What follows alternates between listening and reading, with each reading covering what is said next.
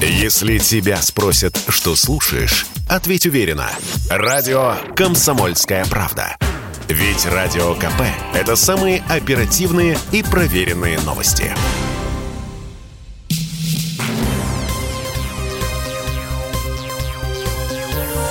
Темы дня. Здравствуйте, друзья! В студии радио «Комсомольская правда» Иван Панкин. Мы начинаем трехчасовой марафон, посвященный... Очень э, хочется сказать, понятно, каким событиям, но на всякий случай растолкую. Вчера Владимир Путин подписал указ, согласно которому мы, Россия, признаем до этого непризнанные и самопровозглашенные Донецкую и Луганскую народные республики. Теперь уже они признаны Россией. Возможно, в ближайшее время будут признаны еще и, например, Сирии в том числе. Вот Белоруссия пока заявила о том, что с уважением относится к этому решению. А главная новость сегодняшнего дня – это то, что Совет Федерации разрешил использовать российскую армию за рубежом. До этого Владимир Путин обратился в Совет э, с этой просьбой, и вот Совет Федерации ответил. Что это значит, сейчас будем выяснять с Виктором Баранцом, военным обозревателем «Комсомольской правды». Виктор Николаевич, здрасте. Добрый вечер. Виктор Николаевич, скажите, пожалуйста, пугающая новость, потому что когда звучит э, использование, вот эта фраза использование военной э, техники, да, вооружений за рубежом, то есть российскую армию за рубежом, то это немножечко пугает, потому что мы ДНР и ЛНР до этого как-то за, за границу не воспринимали. Все-таки наши люди там живут. И тем не менее, что значит вот э, это разрешение использовать российскую армию за рубежом? Так, чтобы понятно было. Да. Иван, э, э, если вам не нравится слово использование, замените его на применение. Все идет строго в русле российского законодательства. Прежде чем отправлять э, армию или отдельные ее части за рубеж, президент по нашим же законам обязан получить одобрение Совета Федерации. Это железное правило. Естественно, э, Путин обратился в Совет Федерации и получил одобрение Совета Федерации. То есть Совет Федерации поддержал просьбу Путина на применение наших войск за рубежом России. То есть ну, российская армия, России. Виктор Николаевич, российская армия сейчас входит в Донбасс официально, и это для Запада означает вторжение. Я правильно понимаю? Растолкуйте. Э, Запад может понимать это как угодно. Э, у Запада есть огромное количество эпитетов, которые он вешает на уши э, людям простодушным, и которые может говорить, зачем только вторжение? Можно еще применить применить оккупация, э, можно еще применить вероломное вторжение, можно еще применить нападение России на Украину. Здесь очень большой пасьянс лукавых мошеннических терминов, которые можно при желании э, применить, э, комментируя это решение Путина. А вот как будет использоваться или применяться российская армия, в этот вопрос уже будет решать Минобороны и Генштаб. Они будут предлагать Путину, когда, где, в каком количестве можно направлять на Донецкую землю наши войска. Виктор Николаевич, но это ведь значит, что вторжение равно война или нет? Ну, вот вы говорите, что вторжение. Это очень хорошо. Это, знаете, Нет, подождите, это... я сейчас э, да. вам, как военному обозревателю да, нашему, да. говорю от лица, как бы, вот, собственно, наших недоброжелателей. А вы вроде как да. отвечаете. Пожалуйста, отвечайте. Да, да. Вот Блинкен говорит вторжение. А баронец говорит использование. Причем баронец говорит законное использование, потому что все это соответствует российским законам мы, мы будем вводить свои войска, пока еще нет факта ввода. Но если вам хотите, хотите быть э, э, рядышком с, Блин, э, с э, Байденом, то, конечно, вторжение.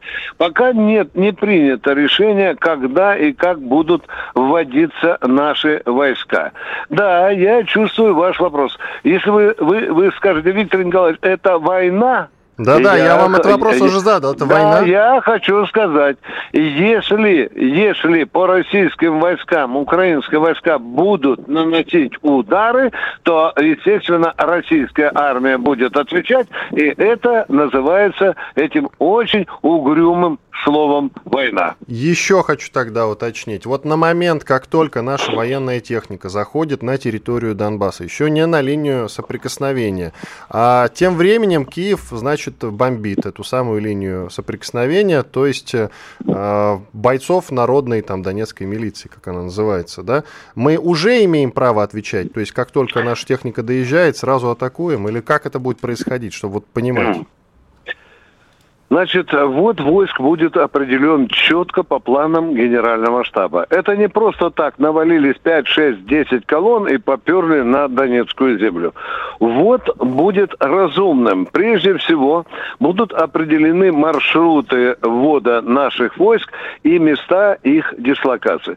Я не офицер генштаба, хотя там служил когда-то некоторое время, должен сказать, что наши войска, наши части, подразделения, бригады, батальонные оперативные группы, тактические группы, извините, они будут заходить туда, где э, э корпуса народной милиции Донецкая и Луганска э, будут иметь, в общем-то, э, самые невыгодные позиции, где они больше всего страдают от э, э огня противника. Это раз.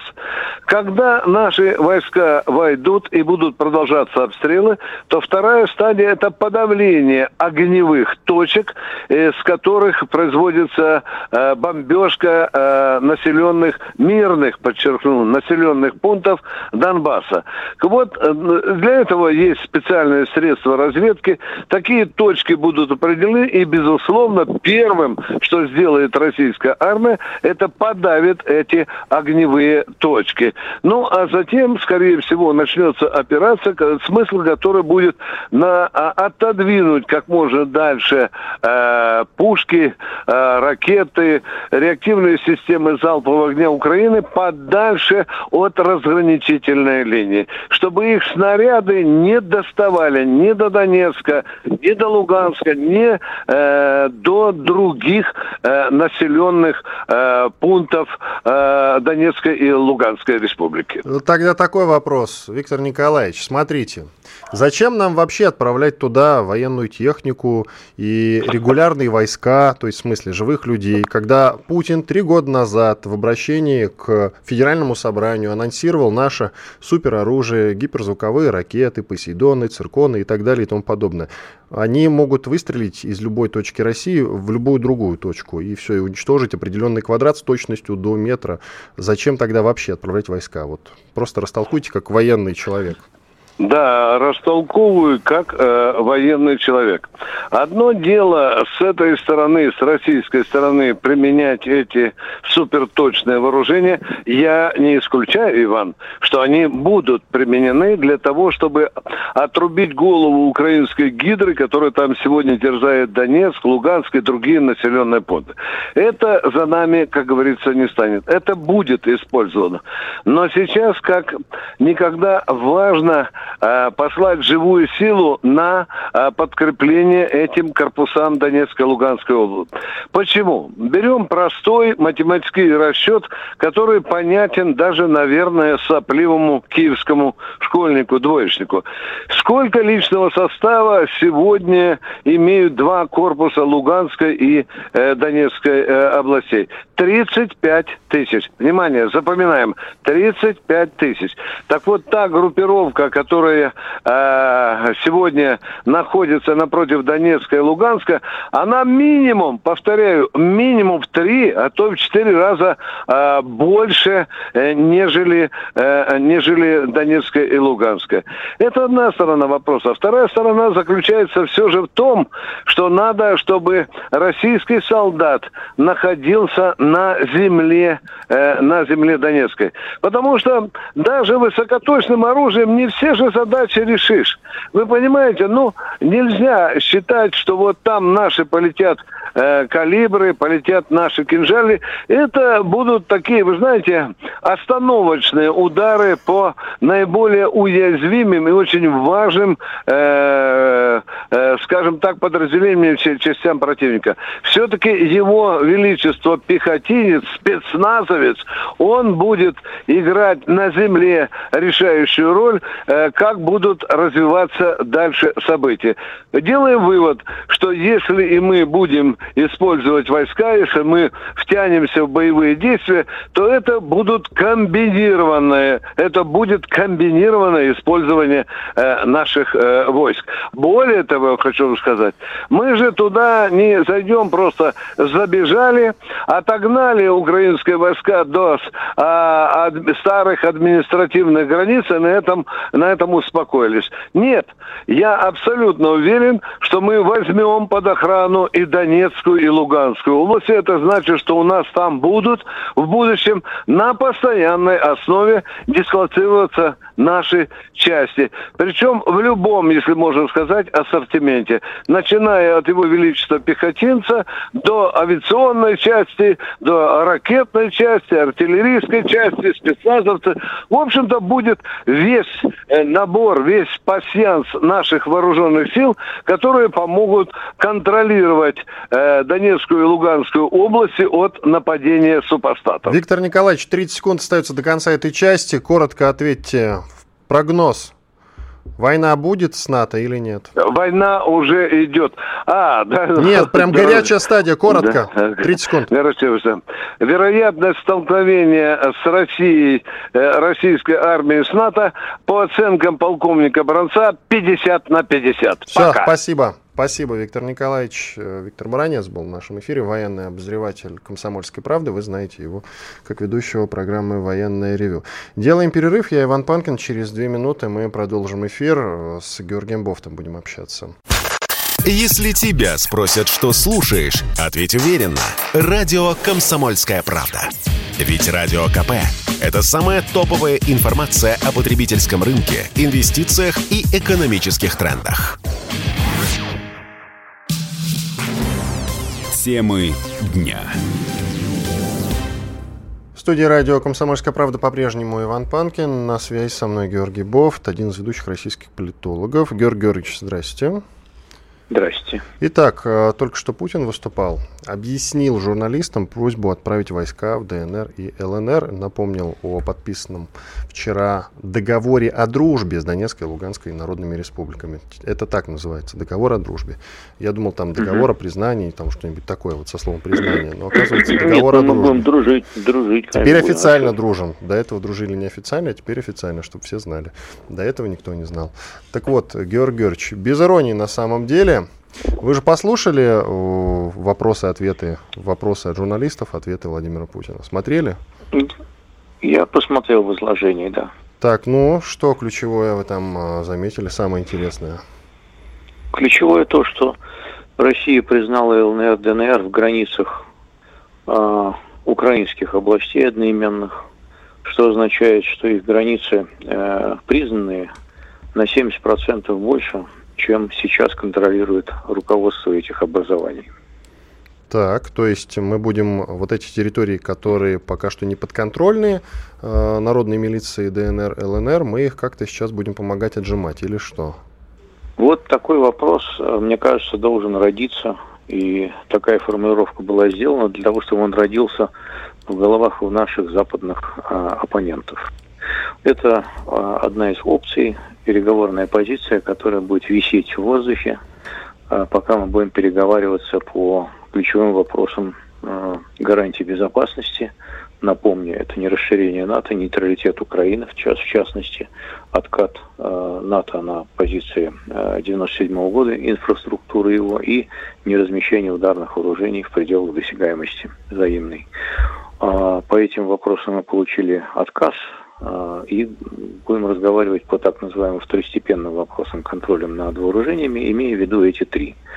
Вот пока мы будем иметь в виду эти три, а, и они не будут получать ответы, мы будем иметь в виду также признание ЛНР, ДНР в границах украинских областей, Донецкой и Луганской в границах 2014 года. А давайте послушаем про границы, вот то, что Путин сказал.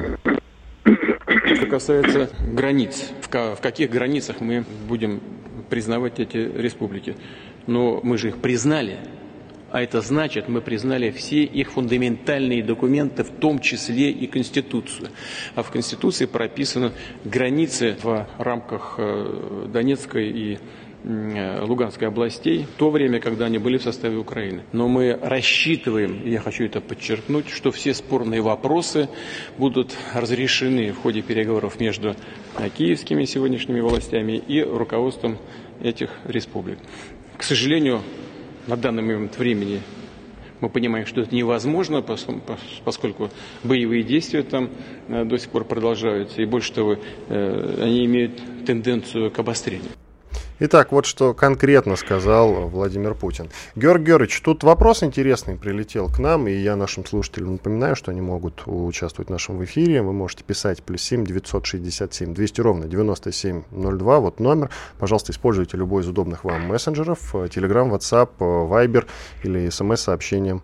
Можете отправлять нам свои сообщения. И еще вот хочется опрос устроить один. Вы, друзья, согласны с решением о признании Донбасса? Да или нет? Пишите на тот же номер. Плюс 7 967 200 ровно 9702. А, Георгий Георгиевич, сначала вопросы, потом дальше пойдем. Вот а, из Украины от Курселевой Ирины Николаевны. А почему в нищей и разбитой Украине, которая не обладает такими природными богатствами, как Россия, минимальная и средняя зарплата выше, чем в России, ипотека 5-7%, стабильный курс нацвалюты? Я просто ничего не знаю про курс нацвалюты в Украине. Вот интересный момент. Расскажете? Насколько я знаю, курс национальной валюты с ноября месяца прошлого года понизился. Это первое. Э, по поводу э, минимальной зарплаты э, не знаю. Я могу сказать только, что средняя зарплата в Москве и в Киеве отличается в пользу Москвы примерно в полтора раза. Так что, может быть, какие-то, может быть, статистика украинская еще более интересна, чем российская. Итак, сегодня мы ждем выступления Джо Байдена в 22 часа. Он вы, выступит с публичным заявлением по ситуации вокруг России и Украины. Вот я уже сказал, в 22 часа. Как э, есть у вас предположение, что скажет, как думаете? Он объявит о санкциях. Это будут Чудо. Э, болезненные санкции для нас. Но они будут достаточно болезненные. Но давайте дождемся выступления товарища Байдена. Ну, от Великобритании же уже прилетело. партии России. Э, от, от Великобритании же уже прилетели, там три банка, по-моему, под санкции попали, в том числе... Э, банк... Пять, пять банков, из них два крупных. Э, Это Промсвязь, Банк и Россия, да? Что-то такое. Да, и они, они и раньше были под санкциями. Ну вот, ну переживем или нет, Георгий Георгиевич? Насколько вот серьезно, так, чтобы простые люди поняли, это скажется на их кошельке или нет? Ну, это всякие санкции так или иначе сказываются на кошельке в виде инфляции, подорожания продуктов, нехватки каких-то товаров, э, лекарств, например, э, новейшего оборудования, в том числе медицинского и так далее. Ну, давайте дождемся все-таки, пока это станет реальностью. Вот, например, Иран живет под жесткими санкциями. Сказывается это на жизнь простых людей? Сказывается. Вот. Похож ли Иран на концлагерь, так сказать, ГУЛАГ или там что-то? Нет, не похож. Люди живут везде. Они вообще живут в разных странах, в разных условиях. И в Северной Корее тоже люди живут, выходят замуж, выходят замуж, женятся, значит, занимаются сексом, э, рожают детей после этого, естественно, вот, э, умирают, радуются, празднуют какие-то праздники, э, что достали еду в магазине по карточкам и так далее. Ну, все, чудо жизнь. Насчет умирают интересно. Обычно во время программы Бог знает вы мне уже еженедельно даете прогноз по поводу вероятности войны. Последний ваш прогноз был 60 э, на 40, по-моему. Да. Он увеличился или нет? Э, э, пока нет. Я оставлю его пока на уровне 60-40% в пользу. Ну, вероятности войны между Россией и Украиной. Мы же не считаем войной, э, так сказать, э, вот эти единичные случаи нарушения режима прекращения огня и так далее. Я вас не спрашивал, кстати, вы согласны с решением о признании Донбасса? А вы меня спрашивали на прошлой передаче. Э, я вам сказал после некоторых колебаний, что, видимо, надо признавать в создавшихся условиях. А что мы вот... Э, что, с памятью, что ли? Да, память девичья, Георгий Георгиевич, не обращайте Я внимания. Вам витаминку, витаминку порекомендую. Хоть какая-то польза от вас, если польза от вас, если да, честно. Да, витаминку, витаминку. Вообще гру, витамины группы Б, они для памяти очень хороши. Я ну, давно принимаю, Б... но не очень помогают. Но тем не менее, спасибо вам большое. А, с, с, скажите, пожалуйста, вот мы сейчас вроде как вводим туда войска. Пока что нет никакой официальной по этому поводу информации. Просто Путин получил разрешение от Совета Федерации. И, соответственно, вот мы вводим военную технику, да, используем там российскую армию. А, ну, то есть это прям, это уже война, то есть НАТО подключается или нет, или НАТО все равно будет терпеть? Нет, война будет, э, если э, российские э, войска, когда выйдут на линию соприкосновения, и, значит, единичные, так сказать, перестрелки перерастут в полномасштабные боевые действия, вот тогда это война. Кстати, Георгий Георгиевич, мы с вами как-то беседовали насчет цирконов. Помните, зачем нам, э, зачем нам использовать э, там регулярную армию, если, э, если мы можем цирконами этот вопрос решить из любой точки России? И мне сегодня Виктор Николаевич Баранец на этот вопрос ответил. Сейчас уточню, сколько у нас времени осталось. Две минуты. И он мне сегодня сказал, что э, мы не можем ее использовать э, пока что, во всяком случае, с территории России. Там должен быть наш э, солдат, вот непосредственно. Именно поэтому у нас теперь все оформлено официально. Вот, пожалуйста, наводчик, ответ. наводчик. Наводчик, солдат-наводчик. Я не знаю, это регулярная армия. Вы тут шуточки шутите, между прочим, а смешного-то мало. Нет, я с уважением отношусь к тому, ко всему тому, что говорит товарищ полковник Баранец. Вы слушаете его программу «Военное ревю», Виктор Николаевич? Некогда. Хорошо. Вы потом э, э, э, стенограмму предоставьте. Э, Георгий Георгиевич, стенограмм будем вас в копию ставить, и она обязательно будет вам э, отправляться во, в Facebook. Во, это хорошо. Не вопрос. Вот это правильно. Не вопрос. Георгий Георгиевич, еще смотрите такой вопрос с экономической точки зрения, ведь очень простой момент. Сейчас многие это решение не поддерживают, хотя, согласно нашему голосованию, прямо сейчас э, вы согласны с решением о признании Донбасса, 95% нашей аудитории выступает э, за э, признание Донбасса, хотя решение-то уже принято. Но, тем не менее, многие, конечно же, против, потому что это скажется на их кошельке. Вот сейчас уровень жизни наш понизится – или нет. Я не про санкции говорю, но тем не менее мы сейчас будем тратить деньги напрямую на тех людей, которые мы здесь, э, на тех людей, которых мы здесь в России принимаем сейчас. И, соответственно, насколько сильно это скажется на нашей экономике?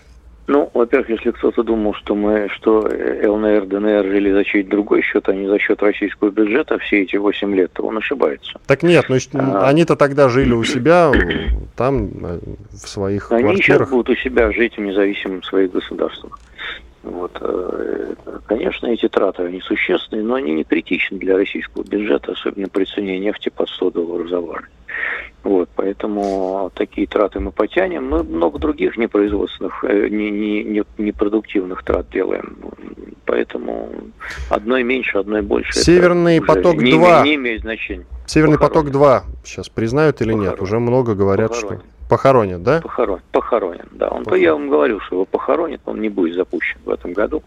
А в будущем, там, может быть, когда сгниет газотранспортная система Украины, вот, или ее подорвут э, Баширов с Петровым, вот, тогда его запустят. Все понятно. Спасибо большое. Георгий Бофт, известный российский журналист и политолог, был со мной на связи. Сейчас сделаем небольшой четырехминутный перерыв.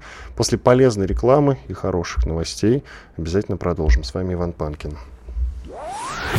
Если тебя спросят, что слушаешь, ответь уверенно. Радио «Комсомольская правда». Ведь Радио КП – это истории и сюжеты о людях, которые обсуждает весь мир.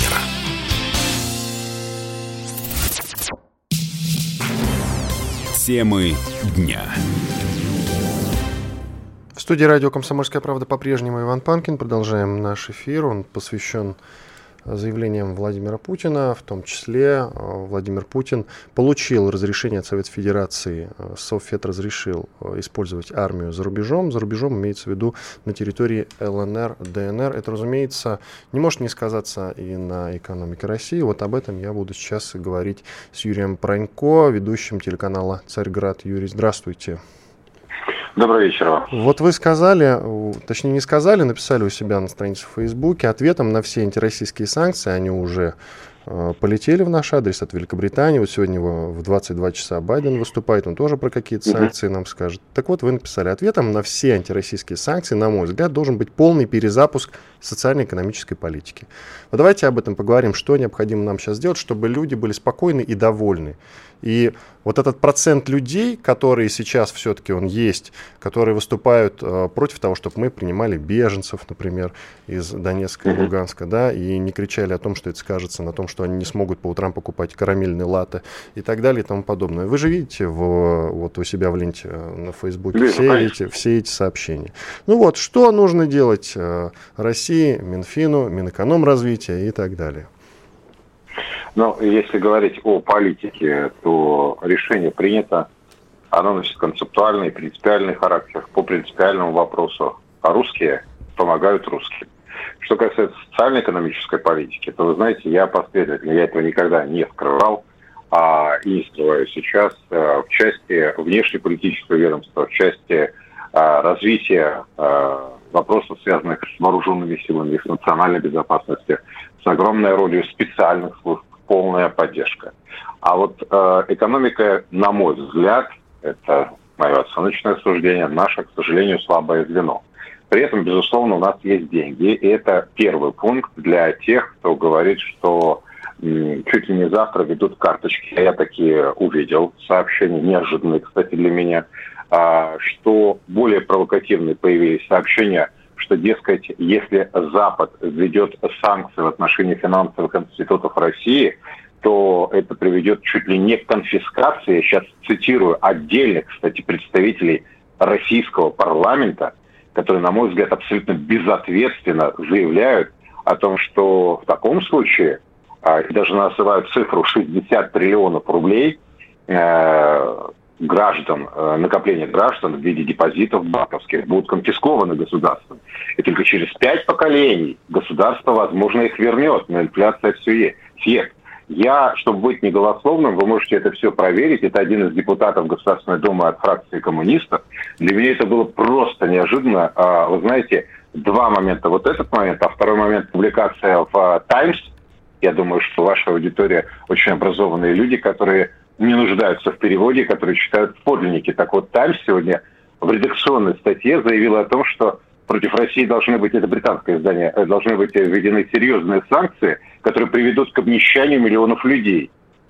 А, и процитирую, если позволите. Да, это трагично, заявляют британские гуманисты, но это единственный способ для мирового сообщества оказать давление на Москву. И вот она, вишенка на торте, обнищание приведет к народным бунтам редакционная статья «Таймс». Вот э, для меня заявление одного из депутатов Госдумы по поводу конфискации депозитов у населения и публикация в «Таймс» находится на одной позиции. Врага внешнего не надо, достаточно иметь таких внутри друзей. Теперь, что касается вашего непосредственного вопроса. У нас действительно накопилось огромное количество проблем именно социально-экономического характера. У нас пухнут государственная, э, государственная казна, которая, напомню, в этом году имеет профицит, федеральный бюджет на 2022 год, полтора триллиона рублей. У нас почти 650 миллиардов долларов – это золотовалютные резервы, номинированные в разных валютах, кстати, в том числе в долларах, евро, фунтах и так далее. Государство более чем достаточно денежных средств.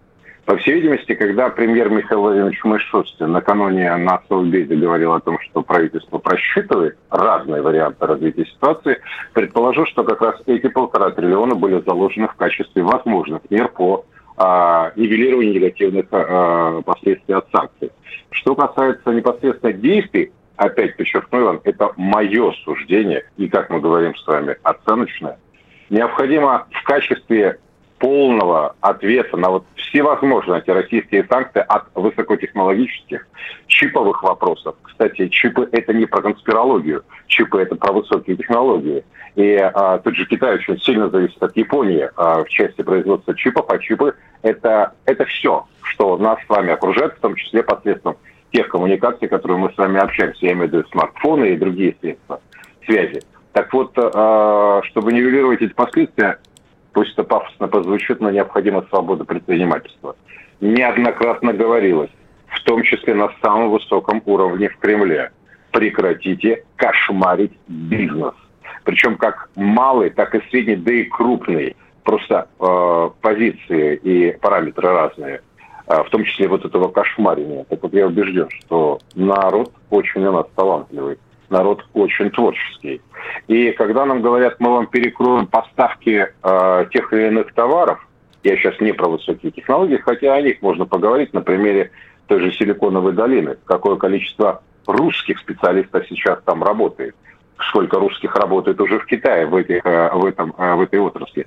Так вот, я убежден, что свобода предпринимательства – это отличный ответ на антироссийские санкции. Пункт второй. Снижение фискальной нагрузки. Как на граждан, так и на бизнес. Нам необходимо максимальное количество денежных средств оставлять у бизнеса для реинвестирования в развитие, у граждан для повышения покупательной способности и повышения потребительского спроса. Мы наблюдаем серьезнейший рост инфляции – стране. И единственный вариант, как можно его нивелировать, это стимулирование доходов населения, или, как говорят мы, говорим мы, экономисты, домохозяйств, а пункт второй – это снижение фискальной нагрузки. Оставьте больше денег, это, это совсем, если упрощенно, а, для граждан, чтобы они тратили, для бизнеса, чтобы он развивался. Вы про так называемые вертолетные деньги, чтобы раздавали деньги? Не обязательно. И, кстати, не пугайте свою аудиторию вертолетными денежными средствами. Именно а у нас не пугливая аудитория. Деньги. У нас не пугливая. Отлично. Аудитория. Ну, потому что я знаю, что массу чиновников, особенно в ЦБ на Неглинной, которые говорят, это страшно, это приведет к коллапсу. Ничего подобного в 2021 году именно эти денежные средства, которые в простонародье называются вертолетные деньги или в медиа, а в России это назывались дополнительные денежные средства на оказание помощи семьям с детьми, которые выплачивались в размере 10 тысяч. Так вот, именно они позволили а, увеличить и привели к росту вала внутреннего продукта. Это вам подтвердит любой экономист, по, если проанализировать данные минувшего года. Так, так вот, стимулирование потребления домохозяйствами позволяет стимулировать производство. Те, кто выступает против, они говорят, это стимулирует импорт. Ну так давайте развивать собственное производство. Давайте ослабим фискальную нагрузку на производство тех товаров и услуг, которые необходимы стране. Но здесь мы столкнемся еще об одну серьезнейшую тему. Это рубль как а, стабильная валюта сбережений, а не спекуляций. Вот вы, Иван, сказали о том, что люди действительно высказывают разные мнения, позиции. Ну а представьте их в ежедневном режиме, ежечасно накачивают такой информации. Фондовый рынок рухнул на 5%. Фондовый рынок рухнул на 10%. А вот давайте вот конкретно ответьте, вопрос. пожалуйста, Юрий, конкретно Нет, ответьте. Кризис, кризис будет? Правда. Многие же из них инвестируют. Мизер, мизерная часть а, инвестирует. Будет кризис. Что имеет что вы имеете в виду под словом а, кризис? Я объясню вам, что я имею в виду. Рубль, угу. рубль падает. Вот что я имею в виду. Ну, смотрите, а рубль а, падает не впервые. Персональная ответственность, согласно Конституции Российской Федерации, за стабильность национальной валюты находится а, на Центральном банке нашей страны. Вот когда ЦБ и Минфин через так называемое бюджетное правило когда так, э, так называемые нефтяные сверхдоходы уходят на скупку иностранной валюты, а не в развитие страны, так вот это самая настоящая спекуляция. Вот с этим надо заканчивать. Если, согласно Конституции, на вас возложена ответственность на, за стабильность рубля национальной валюты, то будьте добры, обеспечить это. То есть это вопрос Центральному банку.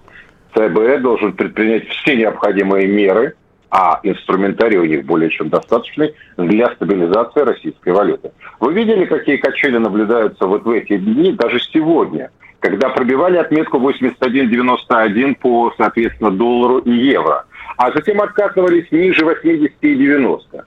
Я вам открою тайну, на этом зарабатывают огромные деньги. Это не имеет никакого отношения к развитию экономики, это не имеет никакого отношения к кризису это гонки, которые устраивают, устраивают те, кто зарабатывает как на падении, так и на росте. Это так называемые стоп-лоссы, когда вы выставляете верхние и нижние границы. А в данном случае на валютном рынке то же самое происходит на фондовом рынке.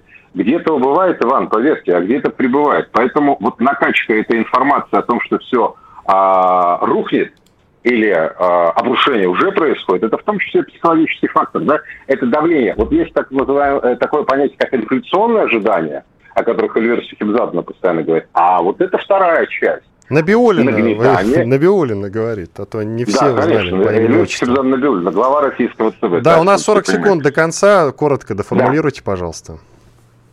Кризиса не будет, если мы будем развивать собственную страну, если мы будем с ней связывать свое будущее.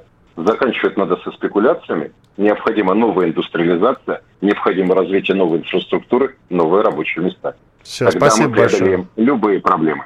Спасибо. спасибо большое. Юрий Пронько, журналист, ведущий, экономический обозреватель телеканала, телеканал «Царьград» был в нашем эфире. Сейчас сделаю небольшой перерыв. Э, тут важный момент, что Байден э, перенес свое заявление на час раньше. Выступит в 21 час, то есть, грубо говоря, через 15 минут мы уже узнаем о санкциях. Делаем перерыв. Темы дня.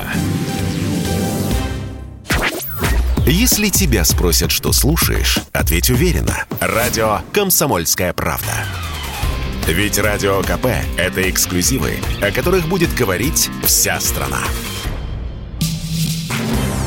Темы дня.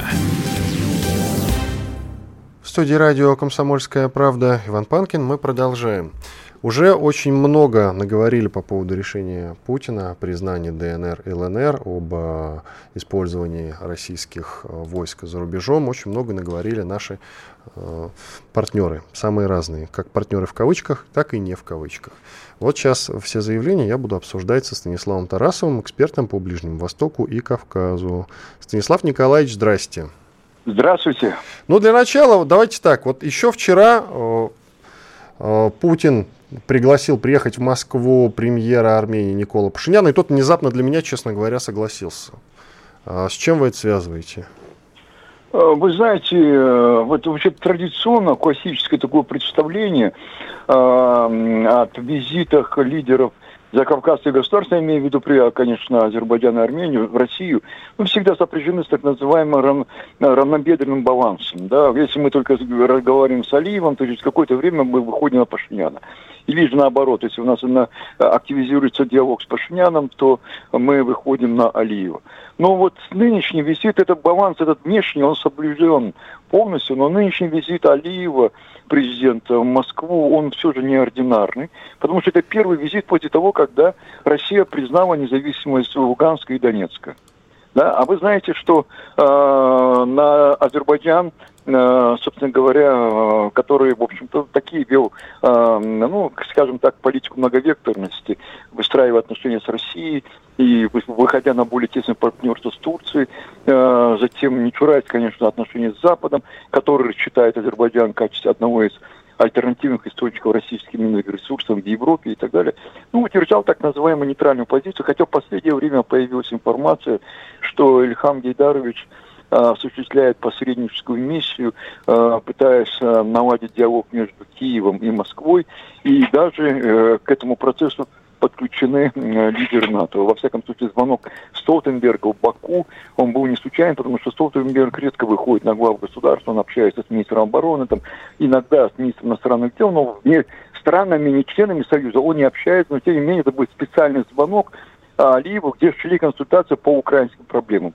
Более того, 18 января, насколько известно, Алиев посетил э, Киев, и там были определенные переговоры, после чего э, проблема урегулирования киевского украинского кризиса обсуждалась по телефону с э, им, с нашим президентом Владимиром Путиным. То есть визит нестандартный по своему обрамлению он относится к категории э, или одни из сюжетов так называемой кризисной дипломатии, челночной дипломатии. Но и в то же время, в то же время по характеру подписанных документов он это прорывной визит, потому что Азербайджан э, совершил ну, прорыв на, на северном направлении в отнош... двустранные отношения с Россией. Обратите внимание, страна, которая не является членом Евразийского экономического союза, страна, которая не, официально не является членом ДКБ, вышла на такой уровень взаимодействия, развития с Россией в плане выстраивания экономического сотрудничества, торгово-экономического партнерства, я уже не говорю о военно-техническом партнерстве, которые очень могут позавидовать некоторые члены и ОДКБ, и НАТО. Я уже просто не говорю про Армению. Это первое. И второе, конечно, вот в данном ситуации, поскольку э, в поле зрения публичной дипломатии все же были, присутствовали э, анализ постконфликтного периода, то есть ситуация за Кавказе после Второй Карабахской войны, которого э, именно благодаря личному участию нашего президента эта война была прекращена и так далее. Конечно, э, соблюдается определенный баланс интересов. Баку постепенно уходит от победной эйфории, выходит на конструктивное сотрудничество. И начинается не просто, но начинается практическая реализация положения от 9 ноября 2020 года, которое прекратило войну, это разблокирование коммуникаций. Там идут дискуссии, споры, работает э, межправительственная комиссия на уровне вице-премьеров России, Азербайджана и Армении. Идут большие дискуссии, Азербайджан отстаивает на открытие Занизурского коридора, армянская сторона предпочитает несколько другой, обходной вариант. Но это уже, в принципе, детали. Важно то, что стороны соглашаются э, подменить, отказываются от конфронтации, готовы, в общем-то, вести нормальный диалог о равноправном сотрудничестве. в повестке дня сейчас стоит вопрос о подписании широкого такого мирного договора. А это предусматривает признание территориальной независимости целостности двух государств. И, конечно, здесь есть проблема Карабаха, где находятся российские миротворцы. Есть э, еще не погашена, э, не списана, скажем так, Минская группа БСИ, в повестке дня, в которых стоит вопрос по э, э, статуса Карабаха. Каким будет будущий статус Карабаха, как долго будут находиться российские миротворцы сейчас в армянском анклаве, Пойдет ли, например, Алиев на такой статус, как, например, Республика Сан-Марино в Италии? Будет ли это подмандатная территория? Какую роль э, определение будущего армянского анклава сыграет другие страны сопредседатели, имеется в виду Соединенные Штаты Америки, Франция. Это все вопросы будущего. Станислав Николаевич, момент, да, да, вот да. вы закончите свою мысль, у меня да. есть вопрос просто. Вот, да, но в данный, момент, в данный момент речь идет о том плане, что выстраивается достаточно конструктивный, позитивный диалог э, России с Республикой Закавказья. Ну, я не знаю, какие позитивные э, диалоги Позитивно выстраиваются. очень, смотрите, имеется в виду Армения и Азербайджан, безусловно, позитивно. Ну, хорошо, смотрите, безусловно. вот э, азербайджанский политолог э, Тофик Абасов, вот то, что у меня под рукой, заявил, да. что руководство Азербайджана очень озабочена тем, что Россия признала, цитата, незаконные и непризнанные республики Донбасс. Очень странно это слышать от азербайджанской стороны, вы не находите? Ну, подождите, ну политологов много, понимаете, есть А вы думаете, разные. что у Ильхама есть... Алиева другое мнение по этому Конечно, поводу? конечно, Ильхам Алиев, Ильхам Алиев, есть и другая точка зрения, например, Мустафаев, такой известный тоже политолог, он, в общем-то, пишет о том плане, что э, сключился тандем между Алиевым и Эрдоганом по урегулированию кризиса на Украине не, и в узком смысле слова, а в широком смысле слова. Выстраивание новых отношений э, России-НАТО в системе европейской безопасности. Али не случайно Эрдоган предлагает, пригласил э, э, прибыть в Стамбул на, на визит, совершить визит Турцию Путина. Путин это не отверг повестку дня нет. Но, тем не менее, хотим... Турция решительно осудила признание России ДНР и ЛНР. Да, формально, да. Вы что вы хотите? Они не могут. Это дежурный ход. Вот сегодня э, я разговаривал с некоторыми турецкими своими коллегами в Анкаре. Они говорят, это дежурный ход, потому что если, говорит, мы пойдем на это, извините, у нас Курдистан. У нас э, рождается курский регион, курское государство. Если мы пойдем на этот ход, мы получим завтра курский удар. Кстати говоря, здесь нужно очень творчески подходить. Анкара, безусловно, интересно. Быть союзником России, это не значит, что, что принимать э, соглашаться со всеми ее позициями. Точно так же, как и у России, быть союзником Турции, это не значит быть согласным Турции. Мы соперники, мы партнеры по ситуации и так далее, и так далее. Но Турция член НАТО, Турция свои национальные интересы, Турция региональное возражающее государство, как и Россия, э, страна, которая заявляет о своих э, амбициях на евразийском пространстве. Все нормально. Но э, смотрите, на самом деле я бы не считал, что все нормально, потому что ну, последнее время от э, Эрдогана сыпется очень много неприятных вещей. Каких именно? Заявления... Вы можете конкретизировать? А я могу конкретизировать. Пожалуйста. Они назв... парк, парк, парк, парк, парк одного из чеченских террористов э, вот э, назвали не так давно. Эта новость проходила, вот в том числе. Сейчас я вспомнил, у меня вот, знаете, мысль улетела. Только вот я готовился ее сказать, но тем не менее. То есть, ну, я бы не сказал, что турки, они наши друзья. Вот если Нет, честно. я не говорю, надо понимать, уровне. мы тактические партнеры, партнеры по ситуации. Мы балансируем на уровне стратегического партнерства, но имейте в виду, мы работаем, защищая национальные интересы. Когда мы говорим о собственных национальных интересах, это не значит, что наши позиции совпадают. Да, позиция России не совсем довольна политика Анкары в регионе Ближнего Востока и вообще, как выстраивать отношения с Азией. Но обратите внимание, в самый трудный момент, когда на пике были выстраивались отношения России с Западом, Эрдоган публично осудил Запад за то, что он не принимал никакую участие для того, чтобы заработать, например, нормандский формат, заработали Минские соглашения в формате международного права. Чаушову, министр иностранных дел, публично выступил с осуждением политики Запада. Никто из членов НАТО на таком уровне не выступил таким заявлением. Хорошо, я вспомнил, Станислав Николаевич, я вспомнил. А, в, Ту, в Турции был открыт не так давно, в декабре, парк в честь Дудаева. Это нормально? Ну и что? Ну и что, нормально. Что вы хотите? Там живут чеченцы. Турция это конгломерат народов. Ну, вы знаете, в, в Чечне тоже живут говорю. чеченцы, и там парка имени Дудаева нет почему-то. Слушайте, ну ЖД, который служил Гитлеру, гитлеризму, памятник ЖД в Ереване. А Ереван наш союзник, партнер по УДКП по Евразийскому Да, Союзу. есть и такое. Как быть? Есть и как быть здесь? Что, вычеркивать, что ли? Это есть страницы национальной истории определенной, которой есть собственное представление. У нас свое представление, видение ситуацию, у них свою. Но это не мешает нам выстраивать нормальные отношения, нормальное сотрудничество. Ну что ж, хорошо. Как вы считаете, вот такой вопрос. Турция же она в составе НАТО? А она будет воевать с Россией, если что, сейчас? Нет, не будет. Никогда не будет. И сейчас, посмотрите, я сегодня, кстати, даже выступил с публикацией в том плане, как отреагировала Турция. И, э, Зеленский первый звонок, первый э, государственный деятель, да еще выходы в официальные контакты с Байденом, там, с Парижем и так далее. Зеленский искал Эрдогана, чтобы обговорить с ним, потому что там были договоренности в выстраивании определенной схемы. Эрдоган предложил э, встречу стройки в Стамбуле, э, это Путина, э, Зеленский и Эрдоган. Кстати говоря, Москва, в общем-то, скептически относилась к этому сценарию, но он, в общем категорически не опровергал. Так вот, Зеленский первый звонок стал разыскивать Эрдогана. А Эрдоган отправился в Африку четырехдневным визитом. И ему связаться с Эрдоганом не удалось. Более того, я вам хочу сказать, тандем Алиев, Эрдоган и так далее, первый визит в, после признания э, Москвой независимости Донецка и Луганска, первый визит тюрка, представитель тюркского государства, Гидар Игам Алиев оказывается в Москве и подписывает важнейшие документы. Вы посмотрите, как работает тюркско-российский альянс. Более того, мы же показали, как в Карабахе можем взаимодействовать вместе. И, кстати говоря, Турция не, от, не появилась, турецкие военные базы в Азербайджане не появились. Азербайджан не ушел под колпак Турции. И а, Алиев сейчас в Москве говорит о стратегическом партнерстве. Я понял вашу уровне. мысль.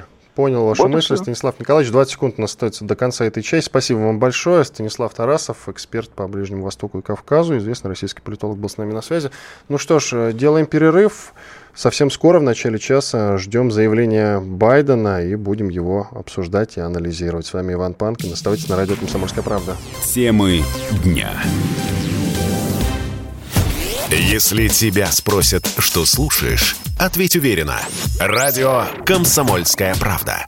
Ведь Радио КП – это самые оперативные и проверенные новости.